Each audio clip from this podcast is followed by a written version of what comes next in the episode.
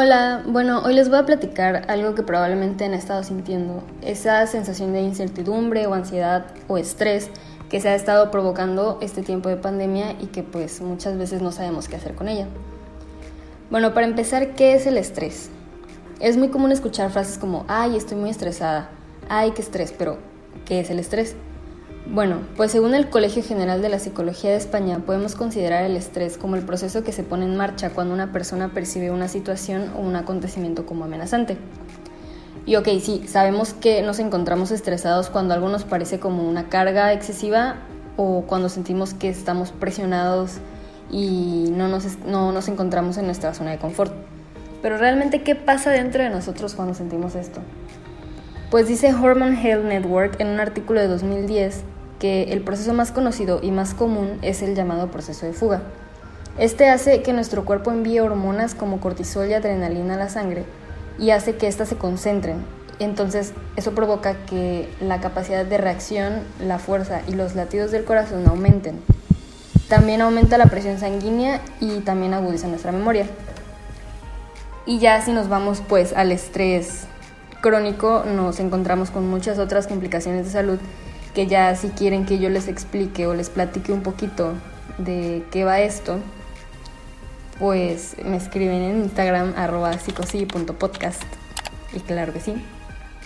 Y bueno, ¿qué tiene que ver todo esto con el COVID? Pues justamente los brotes de enfermedades provocan sentimientos de preocupación y angustia. Y bueno, se sabe que en situaciones así desconcertantes, todas las personas reaccionamos de distinta manera. La pandemia por la que estamos atravesando por el COVID puede ocasionar mucho, mucho estrés, temor, ansiedad y puede generar emociones que tal vez no sabemos todavía cómo gestionar.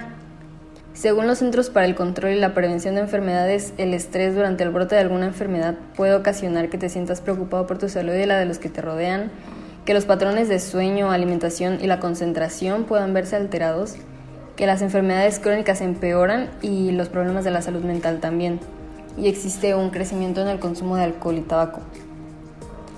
Por lo mismo es muy importante que si te sientes así busques alternativas para canalizar esas emociones y claro que si el problema persiste o empeora, eh, saber cuándo identificar que necesitas ayuda profesional. Y bueno, aquí te voy a enseñar algunas posibles estrategias que puedes utilizar para bajarle un poco a tu nivel de estrés diario. Bueno, primero que nada, mantenerte virtualmente conectado. Jaime Silva, un psicólogo, explica que nuestra emocionalidad gana estabilidad cuando estamos en contacto con otras personas. Igual tratar de no saturarnos tanto sobre información eh, relacionada con el virus, porque estar todo el día buscando o viendo información sobre eso solo logra confundirnos y estresarnos más. Y bueno, si buscas en redes sociales hay mucha información falsa, así que si quieres saber más sobre el tema, busca en fuentes de información seguras, pero no te obsesiones.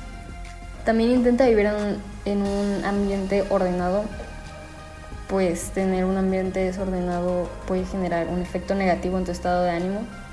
Y si tienes rutinas, manténlas. A pesar de que se pueda tornar, tornar un poco diferente, intenta no perderlas, porque pues como personas necesitamos tener una estructura de actividades y una organización diaria para mejorar nuestra estabilización anímica y emocional. Y bueno, por último, pero no menos importante, pide ayuda. La salud mental es tan importante como la salud física y no hay que darla por sentado ni dejarla de lado. Este punto es todavía un poco más importante, sino que esencial para las personas que están en tratamiento psicológico o psiquiátrico. Si eres una de esas personas, por favor no pierdas el contacto con tu especialista. Y bueno, si te gustó y te pude ayudar en algo, no olvides compartirlo y seguirme en Instagram arroba psicosi.podcast. Estaré subiendo más contenido sobre salud mental y un episodio de este podcast todos los viernes.